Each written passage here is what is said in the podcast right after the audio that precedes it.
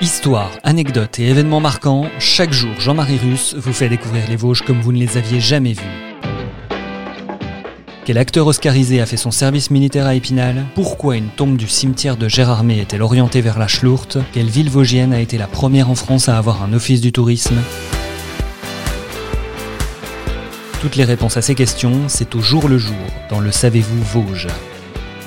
Le Savez-vous Vosges, c'est à retrouver tous les jours sur les différentes plateformes de podcast, sur Deezer, Spotify, ainsi que sur le site internet et l'appli de Vosges Matin.